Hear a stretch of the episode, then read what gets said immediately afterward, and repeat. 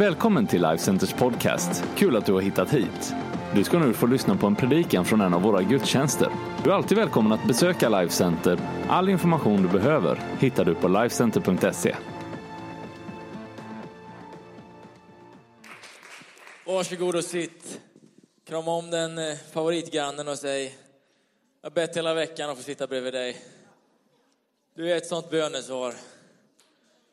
Ska du krama om grannen på andra sidan också och säga att du är, du är rätt okej du med.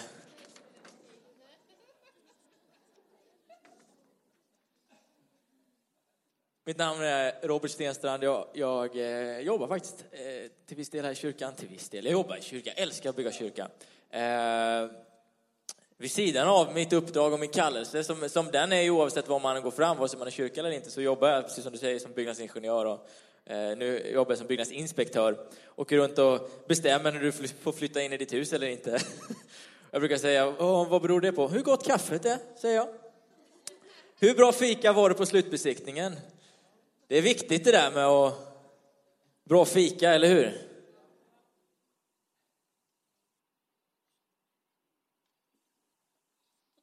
Stäng av wifi här.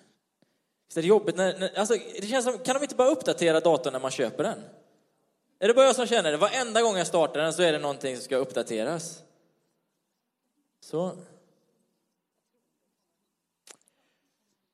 Eh, välkommen hit! Välkommen hit du som eh, brukar komma till kyrkan, du som är ny här idag. Otroligt stort varmt välkommen hit. Vi är en kyrka, vi är eh, en samling av människor som som tror på Gud, som samlas runt den här boken. Vi tror att det här är Guds ord, Bibeln. Vi tror på hela den här boken. Eh, oavsett vad, vad din uppfattning är om tro, om du tror på Gud, om du har en relation med Jesus, eller om du inte har det, så ska du veta att du är välkommen här. Du kanske inte tror på Gud, men han tror på dig. Så oavsett vad som hände igår, vad som du har fått uppleva i livet, så tror vi att Gud, han har en väg. Vi tror att genom alla livets dalar, alla livets vägar så kan Gud få guida oss, få leda oss. Du kan få komma hem. Din själ kan få komma hem. Jag talade och predikade för ett par veckor sedan om, om vikten av att vår själ får hitta ett hem. Om det är så viktigt för att vår kropp ska må bra, att den har ett hem. Hur mycket viktigare är det inte att din själ får ha ett hem? Det står i Guds ord att den som planterar sig i Guds hus, han ska blomstra, hon ska blomstra. Är du planterad? Har du satt ner dina rötter? Vi tar inte för givet att du är här idag. Vi tar inte det här liksom söndagsgrejen, det här kyrka, gudstjänsten för givet. Tack för att du är här, tack för att du är med och stöttar. Du kommer fatta rätt snart att jag, jag är en sån här Jesuskille, om du inte fattat det innan. Jag är en sån där som, som tror ovillkorligt. Jag kanske inte kan min teologi lika bra som, som Tapper. Jag kan ganska mycket, men det, det, tar jag igen på passion. För jag tror att passion är mycket viktigare än teologi. Det, alltså jag tror det är liksom, det här det är ju jättebra med teologer som kan alla möjliga grejer från Uppenbarelseboken. Men någonstans känner jag här, har du inte mött Jesus, då har du liksom inte fattat poängen. Har inte Gud, Jesus fått röra vid ditt hjärta, då spelar det liksom ingen roll. Sen tror jag på att lära sig. Jag tror det är jättebra. Jag tror vi behöver det i predikan. Så här. Men det är våran önskan att Gud kan få röra vid ditt hjärta. Att de sakerna vi talar om de här söndagarna i predikan, att det inte bara får bli tomma ord, utan att det faktiskt får röra dig och mig. Alltså, att det får hända någonting, att det skapar en handling i dig och mig. Det är min bön. Det är därför vi predikar. Att tron kommer av ordet. Vad är ordet? Det här ordet. Så du är välkommen här. För kyrka är inte bara det som vi gör här på en söndag. Det är lätt att tänka det. Vad är kyrkan? Man går i kyrkan på söndag. Alltså kyrkan, den börjar ju egentligen när den här gudstjänsten slutar. Kyrka är ju connect-grupp mitt i veckan. Kyrka är fika med kompisen på jobbet, där du delar din tro. Kyrka, det är Albin och, och Patrik och gänget som är här till tre i natt och kopplar kablar. Jag vet inte vad ni gör när jag får mässa halv fyra. Åk hem, skriver jag bara. Och Annika Thorsäng, jag är på dem. Vad, vad du nu är, du är inte här kanske. Men jag, alltså, det är ju kyrka. Det, det här är ju underbart, det är en del av det. Men det är livet. Det, kyrka handlar ju om, om, om gemenskap. Att de troende kommer samman, det är ju inte någonting som bara händer klockan 11 eller klockan 6 på en söndag. Det är ju livet, eller hur Birgitta? Det är ju det det handlar om. Att liksom jag och Ronny, vi tar en kaffe och hur går livet nu då? Hur är, hur är det med allt? Och bara, ja det är toppen säger han. Ja, men Det är det som är kyrka. Vi önskar ju att kyrkan får flytta ut ifrån de här väggarna och göra livet tillsammans med dig och mig. Och att det får påverka våran måndag, våran tisdag, våran onsdag. I Lukas kapitel 5, har ni en bibel med? Det är bra med bibeln. Lukas kapitel 5. Så hittar vi en story från vers 17. Och Jesus han har kommit igång i, i sin messiastjänst. Han är, han är ute och predikar, han är ute och, och hjälper människor, han är ute och hela människor. Och så hittar vi en story här. Titeln, jag tycker den är ganska skön, Jesus förlåter synder. Jag tycker den är, den är bra. Eh, från vers 17 så står det så här. En dag när Jesus undervisade folket satt där fariseer, laglärda män som hade kommit från alla byar i Galileen och Judeen från Jerusalem. Och han hade med sig Herrens kraft att bota. Det är, det är härligt när Jesus har Herrens kraft med sig. Jag tror han alltid hade det, han är ju Gud liksom. Eh, då kom några män som bar en lam man på en bår. De försökte komma in med honom och lägga ner honom framför Jesus. Men när de för folkmassans skull inte fann någon möjlighet att ta sig in till honom, till Jesus, så gick de upp på taket. Alla säger gå upp på taket. De går upp på taket. Ska vi se. Vi går upp med honom på taket. Firade ner mannen på båren mellan takstenarna mitt framför. Jag tycker det är ganska mycket som hände där i den versen. De gick upp på taket och vips så har liksom killen firats ner. Det, det här måste involverat en, en och annan liksom byggnadsingenjör. Kollat liksom konstruktionen där på taket. Hur, hur kavar vi oss emellan bjälklagen? Vad, hur är takstolarna? Vad är det för typ? Vart vågar vi såga innan så alltså, att liksom inte hela, Jesus behöver hela och väcka upp alla där för att de dog av att taket rasade in. Och också, jag tänker på de här killarna när de vaknar den här morgonen. Ringde de varandra och bara, du, eh, idag har jag hört Jesus han är i stan. Jesus han är här. Jag tänkte vi skulle ta med oss, det står inte vad han heter, men vi kan kalla honom för Tapio då. Eh, och ta med Tapio och de och ringer varandra bara, har du, har du kofoten? Jag har kofoten. Har du sågen? Jag har sågen. Har du stegen? Jag har stegen. Och så samlas de här killarna som ett lämmeltåg och går mot Jesus, kommer fram och det är bara, det, det är tjockt. Det är folk överallt. De kommer inte dit. Men då skapar de en väg. De skapar en väg. Firade ner mannen på båren mitt mellan takstenarna, mitt framför Jesus. Jesus, han såg deras tro. Kan man se din och min tro? På jobbet, i plugget, kan man se att det är någonting annorlunda? När jag träffar Eva, jag älskar ju Eva Sanfridsson här borta. När jag träffar dig, jag ser ju din tro. Du uppmuntrar mig, du uppmuntrar så många runt omkring. Du är bara fylld av tro. När jag tittar på dig, då ser jag tro. Du är en sån andlig förebild, en andlig mamma, farmor, jag vet inte vad man, tar din egen epitet, men en, en, en förebild är du Eva. Jag älskar människor runt omkring oss när man kan se deras tro. Jojje, du är bara tro för mig. Du, du, bara talar vägar och möjligheter och sen trycker du till mig ibland när jag gör fel och hjälper mig därifrån. Och jag behöver det, jag också. Men kan man se din och min tro? Eller talar vi otro? Talar vi omöjligheter? Vad talar vi för någonting? Talar vi tro? Jesus sa det, min vän, du har fått förlåtelse för dina synder. Okej, okay. killen hissas ner, han är lam. Alla bara, det, det, är som, det är som spänning, kan ni tänka er? Jesus han är i stan, en kille kommer ner, alla bara, nu kommer det hända någonting. Och Jesus han säger, du har fått förlåtelse för dina synder. Det känns som ett lite antiklimax kan man tycka. Förstår du inte Jesus? Han vill ju bli helad. Men innan Jesus gör miraklet, det vi ser, det fysiska, då gör han någonting ännu större. Du kanske går runt och längtar efter ditt fysiska helande. Men om du fått uppleva frälsningen, uppleva det som har hänt på insidan, att Gud har fått röra vid dig, att du känner att du får, får på väg mot en evighet. Det är så mycket mera värt än det fysiska helandet.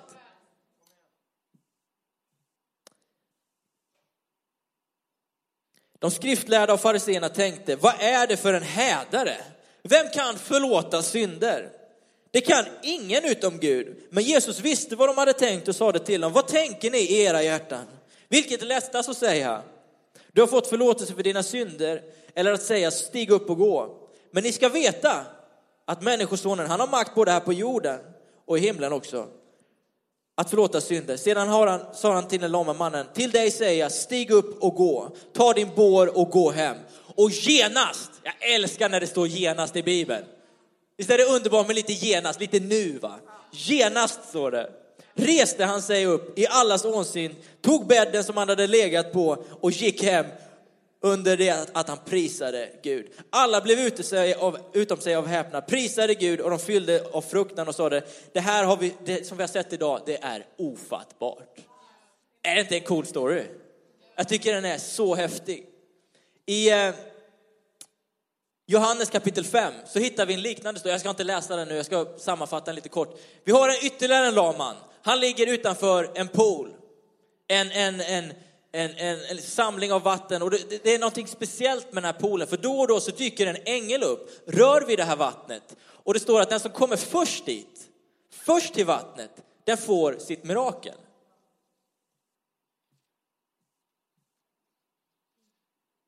Men det är bara den som tar sig dit först. Det kan kännas lite som livet för dig och mig. Det är en ständig tävling, det är en ständig liksom kamp att ta sig upp för stegen. Men det är bara den som får först, det är bara den som kommer först som får sitt mirakel. Och den här killen, han har varit där i 38 år. Vi vet inte hur den här första killen som kommer ner, hur länge han har varit sjuk, hur länge han har varit förlamad. Men den här andra killen, det står tydligt, han har varit förlamad i 38 år. Och livet runt honom är kaos. Det verkar hopplöst. Och när Jesus träffar honom, det första han säger är inte stig upp och gå, utan det första han säger är, vill du bli frisk? Vill du bli? Det känns nästan förolämpande till en kille som ligger på, på den här bädden. Och han säger, ja, och så börjar han, han börjar förklara, ja men du vet, han vet inte vem det är han träffar. Alltså, jag försöker ta mig till poolen, jag försöker ta mig ända vägen fram, men det är alltid någon annan som kommer före. Det är alltid någon annan som får sitt mirakel. Det är klart att killen blir frisk. Han kanske tänker, han kanske säger, jag har varit så nära i 38 år. Han har ju, alltså jag tänker, då, då sätter man väl upp sitt tält precis där bredvid och bara så fort det händer så vill man bara doppa liksom, tån i det där och få sitt mirakel. Men han måste ju tigga, han måste ju få ihop sin mat, så han rör sig säkert där omkring på något sätt. Men det är alltid någon annan som kommer före och livet känns hopplöst. Livet är kaos. Och plötsligt står livets upphovsmakare framför honom och han ser det inte. För han är så fokuserad i sin brist, på, sin, på sina problem, att han inte ser att det är Jesus som står där. Och han börjar förklara, jag känner igen mig så mycket i det här. De frågar liksom, hur är det? Och, och man börjar säga liksom de mest onödiga sakerna. Medan det han borde förstått, det är att det är klart jag vill och du kan ge mig det. Men det står i kapitel 5 och vers 9 i Johannes brev, Johannes evangelium, att genast, genast så blev mannen frisk, tog sin bädd och gick hem. Och så står det så här, men det var sabbat den dagen. Aj, aj, aj då. Nu har Jesus gjort ett mirakel på en sabbat igen. Det här är ju inte bra. Och det står att de skriftlärda, de här laglärda männen, de blir irriterade på honom. Det står så här i, i vers 10. Och judarna sa det till mannen som blivit botad. Det är sabbat, du får inte bära din bädd idag. De blir irriterade på att den här killen har blivit helad. Jag kan, jag, jag kan bara se hur provocerad den här killen blir. Eller jag tror han struntar i det. Han liksom springer där med sin säng, det får man tydligen inte göra på, på sabbaten. Och de kritiserar honom för att han bär på den. De här två killarna, det Jesus säger till dem är att plocka upp sin matta. Idag ska vi dela fyra saker som du och jag aldrig ska släppa taget om. Aldrig alltid ska bära med oss. Min titel är väldigt enkel, den är Vad bär du med dig? Vad bär du med dig genom livet? Din matta, dina grejer, dina saker du har gått igenom. Vad bär du med dig? Ska vi be tillsammans? Herre, jag bara tackar för att du lyser på ditt ord idag. Jag tackar dig för att du är här mitt ibland oss och får röra vid våra hjärtan idag. Tala till oss. I Jesu namn jag ber. Amen. Jag har två underbara små tjejer. De är söta. De är helt underbara. Ingrid, hon är tre år. Och Greta hon är ett år. Eh, ta lite vatten.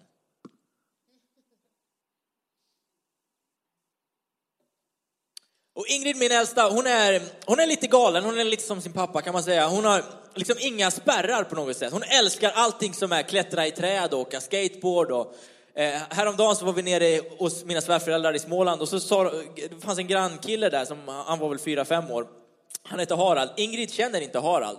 Men eh, jag tycker det är lite kul att liksom pusha på Ingrid. Så jag säger, gå ut och lek med Harald, säger jag. Hon säger, Harald, vem är Harald? Det är han där ute på, på, på, den där cyk, på den cykeln där. Och som ett skott, hon bara springer ut. Bara, Harald, Harald, vi ska leka du och jag. Harald! Och han blir livrädd, han börjar liksom sticka åt andra hållet. Och Ingrid efter på sin lilla spark. Harald, Harald, du är min kompis, du är min kompis! Så, liksom, hon vill ju bara leka med honom. Men det är ju lite obehagligt, man skulle kunna säga det om, om vem som helst.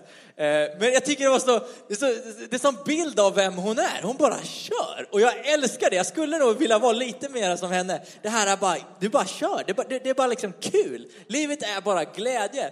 Och för några månader sedan så, hon har tjatat hela vintern på att hon vill ut och åka med sin skateboard.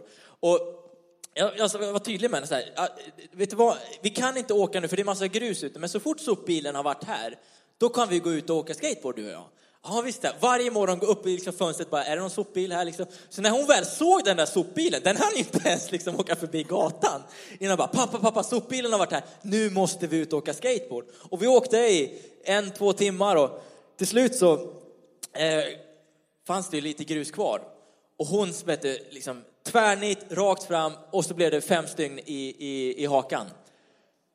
Och jag vet, jag såg henne direkt och jag bar in Min fru gillar inte, hon jobbar med eh, liksom eh, ge sprutor, hon jobbar som tandhygienist, men hon gillar på något sätt inte liksom blod och sånt. Jag tror inte man ska gilla blod, men, men hon tycker det är känsligt liksom. Så jag åker in med henne på akuten och Eh, vi, vi ligger där och, och, och liksom jag håller om henne och så kommer läkarna och det kommer in en sån här, här nu, ni vet, man bara känner, det kommer in en Ansko-figur, Ansko är en av våra härliga kvinnor här i församlingen. man bara känner sig trygg. Liksom. Och det kommer in en mamma, från, hon var från, från Syrien. Och så, så tittar hon bara, det där är inga problem, jag har sett värre, det här kommer vi lösa pappa och jag. Och så, så gick hon och hämtade då fem andra medarbetare på, på akuten där. Och, och hon instruerade oss allihopa hur vi skulle göra. Och, Eh, pappa, du lägger dig på rygg och du ska hålla henne så här. Vi var fem man för att hålla fast en treåring som skulle sy. Det här är alltså helt sjukt. En på varje arm, pappa ligger bakom och håller i och en på varje ben. Och, och så, för det, det, måste ju sys igen liksom. Eh, och vi sydde det här och det gick bra och jag, jag liksom sa, nu, nu är du riktigt tuff, nu är du precis som pappa har sytt massa gånger. Eh, och hon, ja, pappa har sytt, ja, Ingrid också, nu är jag som pappa liksom. Det, det här är jättekul. Och, sen, sen gick tiden liksom, några veckor, det var, det var ingen stor grej. Och sen kom min härliga eh, faster Anna-Karin här som hade haft Ingrid innan någon av mötena och, ute i, i barnrummet här. Och eh, jag, jag, tror att Ingrid blev lite mer traumatiserad än vad jag, vad jag trodde. För då berättar Anna-Karin alltså att då, då, Ingrid sitter i hörnet där inne med en av kaninerna, mjukiskaninerna eller något leksaksdjur och bara klämmer det så här och så säger hon det måste sy! Och så gick hon till Anna-Karin och bara, kan du hålla? Det måste! Och det här har hänt ett par gånger hemma liksom. Hon kommer med, med Musse Pigg och, och, alla möjliga, Nasse är det oftast, liksom Nasse bara, pappa, vi måste sy Nasse. Och så hon bara spänner hela kroppen så här. Och jag, jag är lite orolig för det, men vi, vi får ordna det sen på något sätt tänker jag. Eh, men det har ju lämnat spår i den här lilla, lilla tjejen. Men hon är ändå otroligt stolt. Om ni ser henne, be, be liksom, kan du visa hakan? Hon liksom direkt upp så här. Och så ska hon visa, hon är, hon, hon är stolt över sitt är, sitt, sitt liksom battle scar. Och precis som de här killarna tog med sig sin matta, precis som min dotter tar med sig de här ärren och stolt visar upp dem. Vad är det vi bär med oss, du och jag? Vad är det vi bär med oss genom livet? Jag skulle vilja dela fyra saker här idag som vi borde allihopa ta med oss på vår vandring. Om du har liksom hittat Jesus, det här är några saker som du, du, skulle behöva ha med dig. Om du inte känner Jesus och du bara är här den här morgonen. Det här är vad vi tror på. Det här är några av liksom pelarna för alltihopa. Det första, det är förlåtelse. Alla säger förlåtelse. Kanske du tänker så här, hur symboliserar liksom min dotters stygn eller den här mattan förlåtelse? Men det är ju det första Jesus gör. Innan han ger miraklet, innan han, han, han liksom reser upp den här killen, så ger han honom syndernas förlåtelse, ett evigt liv. Innan han helar hans utsida så helar han hans insida.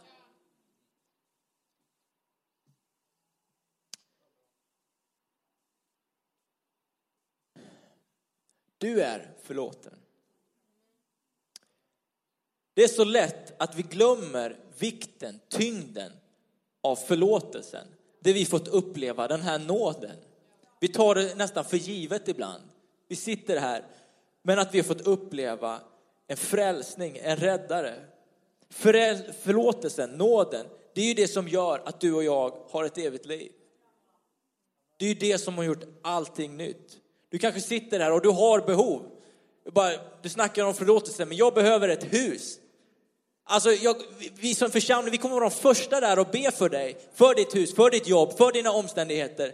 Men det, det viktigaste, det vi är och predikar, det är ju framförallt att du, din själ kan få uppleva en förvandling. Att din själ kan få vara på väg mot en evigt liv. Att du kan få uppleva förlåtelsen. I första Johannes brev kapitel 1 så läser vi att om vi bekänner våra synder så är han trofast och rättfärdig. Så att han förlåter oss våra synder och renar oss från all orättfärdighet. Om vi bekänner så är han trofast. Ni vet, förlåtna människor har lätt att förlåta. Ni kanske tycker jag är en härlig och glad kille. Jag, jag vill se mig som det. Men ibland får jag faktiskt ta och bestämma mig. Att jag vill inte leva på något sätt oförlåten. Det, förlåtelse, att, att, att ha liksom rätt. Det, det enda det kommer göra i slutändan, det är att hålla dig tillbaka, hålla mig tillbaka från allting som Gud vill göra. För att vi går runt och tycker, jag har ju rätt. Den gjorde ju fel emot mig, jag har ju rätt. Men vem är det som vinner på att du har rätt? Jag ber att den andra människan, jag önskar det över dig, att det ska liksom, du ska få ett förlåtelse. Men jag kan inte garantera det. Jag, jag, jag, jag kan inte det, det kan inte du heller. Men det jag kan garantera, det är att du kan få sätta dig själv fri. Du behöver inte gå bunden på grund av vad någon annan har gjort emot dig. Du kan få sätta både dig själv och den andra människan fri. Det här är lättare sagt än gjort, jag vet det. Jag förstår det. Jag vet inte vad du har gått igenom. Jag har ingen aning, men Gud han vet. Och jag kan säga att jag har träffat så många människor som har gått igenom fruktansvärda grejer. Som ändå lyckas leva med den här friden, med den här, med den här förlåtelsen. De bara ger det generöst. Daniel och Paulina, ett underbart exempel. Som, de arbetade här i vår församling, de planterat en kyrka i Bangkok. Satt ett halvår fängslade, kidnappade. Kommer ut på andra sidan och de tror ännu mer. De går inte med agg, de går inte med oförlåtelse på något sätt. För det skulle hålla dem tillbaka från Guds kallelse över deras liv. Du har en kallelse över ditt liv, Mange, Hanna, Elvira. Låt ingenting stå i vägen för det. Vare sig någon annan har gjort det eller du känner att du själv har gjort det mot dig själv. Du förtjänar att må bra. Du förtjänar att vara fri och förlåten. Matteus, ni kan få lite mer bibelord på Matteus 10 och 8. Det ni har fått som gåva, det ska ni ge som gåva. Min andra punkt. Beundran av Jesus. Vi ska alltid bära med oss beundran av vad som har hänt. Det står att de här människorna runt omkring som, som folksamlingarna, de fylldes av en beundran för det som hade hänt. Kommer du ihåg när du mötte Jesus? Kommer du ihåg den beundran, den fantastiska känslan som du, som du fick uppleva? Jag minns det som igår. Jag satt på Hampetorp, inte många mil härifrån och det var någon halv ostämd gitarr jag kommer inte ihåg vem som predikade men det var första gången jag fick uppleva mitt hjärta, jag kanske var tio år gammal. Jag upplevde att det fanns en Gud, att han älskade mig, att min liksom själ fick bli fri och förlåten. Jag fick uppleva det och den beundran, den känslan, den lever kvar i mig än idag. Men ibland behöver jag påminna mig om den beundran. Den fantastiska Gud, den fantastiska Jesus som jag tjänar, som jag får tjäna. Påminner du dig själv? Påminner du dig? Kommer du ihåg det? Eller var det liksom så länge sedan att du har, du har glömt det? Du kanske skulle behöva uppleva det igen, även om det fortfarande gäller. Det är så lätt annars, liksom så här, det, det händer då men det gäller inte längre idag. Det gäller! Men behöver du ett nytt möte med Gud, du kan få det här idag. Genast så steg mannen upp. Vi tror på en Gud som agerar direkt. Vi tror på en Gud som är här. Vi tror det. Om du behöver det kan du få det här idag.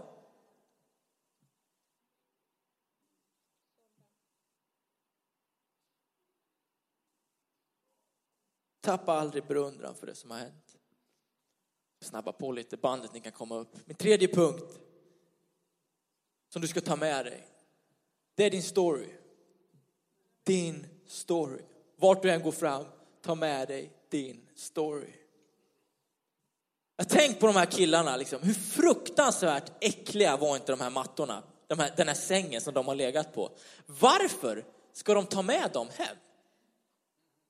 Det är ju bara att gå till närmsta container och liksom slänga det. Varför? Jag tror på något sätt att, att Jesus han vill att ni aldrig ska få glömma, glöm aldrig den här dagen. Glöm aldrig det ni har fått uppleva här idag. Ta med er det som ett vittnesbörd på vad ni har fått uppleva här idag.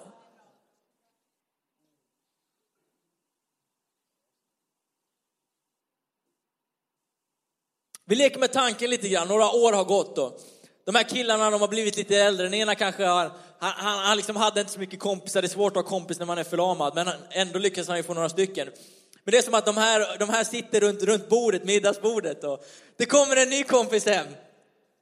Och han bara, vad är det du har på väggen där? Är det en matta? Det ser ut som liksom trasor.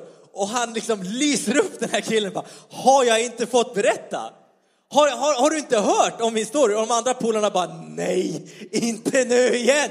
Kan vi snälla ta den korta versionen? Och han börjar berätta, alltså det, det, det var en liksom vanlig morgon. Det var faktiskt de här fyra grabbarna. Och, och de kom och hämtade mig bara, Jesus han är i stan. Och han bara, jag önskar att jag inte hade varit där. Och, och, och, och, så, och så, de bröt upp ett tak och vips så var jag bara framför Jesus. Och han, han, han förlåt, förlät mina synder. Och... Vad är din story? Äger du den? Har du kvar den? Nästa kille, han, han, han, jag vet inte, han kanske blev pappa, kanske blev farfar. Och han sitter där med samlingen av barn och barnbarn och bara, farfar, farfar, kan du berätta en story? Har jag berättat om den här gången? När jag satt vid poolen, Löga-poolen tror jag att det var. Eh, Kristiansborgsbadet kanske, jag, jag, minns inte riktigt nu men, men eh, det var där och det kom en man. Ja, vi vet det var Jesus och han rörde vid dig. Kan du någon annan historia? Och jag blev helad. Jag vet inte vad din story är. Men man kan aldrig argumentera emot en story. När mina vänner frågar mig varför tror du på Gud? Alltså det går inte att argumentera med min upplevelse. Det går inte att liksom sätta någonting emot. Ja, men du vet, alltså 99, eh, jag är inte ens säker på att det hände det där på, på Hampetorp. Alltså, brorsan, du är född 02, bara tyst med dig. Alltså, det går inte att argumentera mot det som du fått uppleva. Det är det bästa redskapet vi har för att dela våran tro. Vad är din story? Vad är din story? Den sista punkten som vi ska bära med oss, som vi aldrig ska glömma, det är vårt uppdrag. Gud, han bryr sig om att du har det bra i livet. Han bryr sig om att du hittar ett jobb, ett hus, en familj, en fru och en man. Han bryr sig om det. Men det är inte vårt uppdrag. Vad är vårt uppdrag? Att sprida evangelium. Vad är evangelium? De goda nyheterna om Jesus. Det är vårt uppdrag. Johannes 3 och 16, det är vårt uppdrag. Det handlar om att Jesus, han älskar. Gud, han älskar så mycket att Jesus kommer ner hit på jorden och han dör i ditt och mitt ställe. Och vi kan få uppleva en förvandling. Vi kan få uppleva hur vår själ får flytta hem.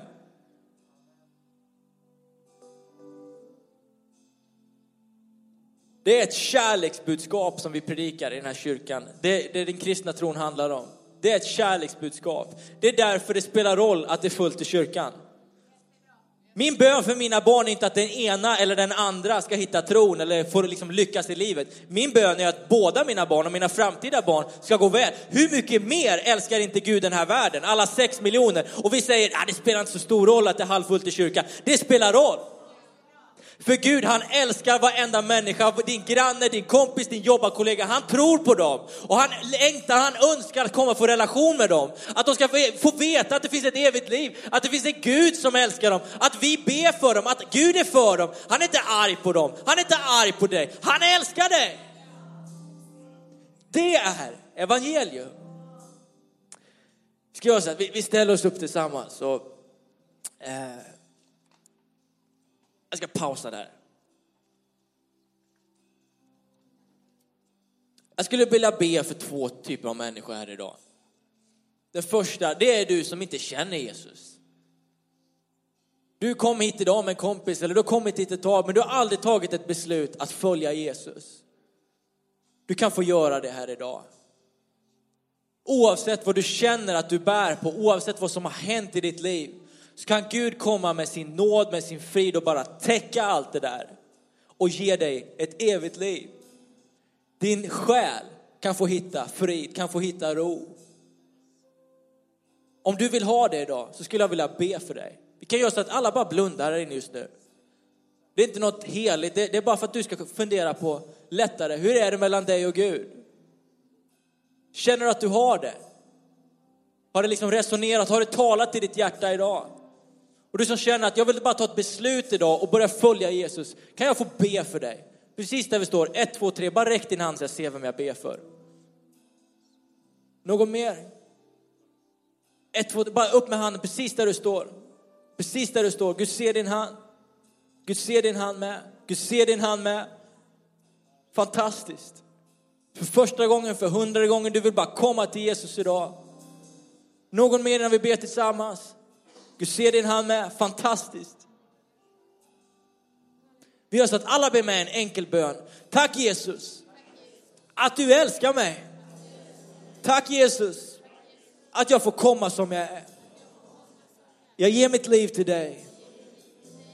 Jag vill följa dig hela livet. I Jesu namn. Amen. Amen. Ska vi ge de här gänget en stor fet applåd?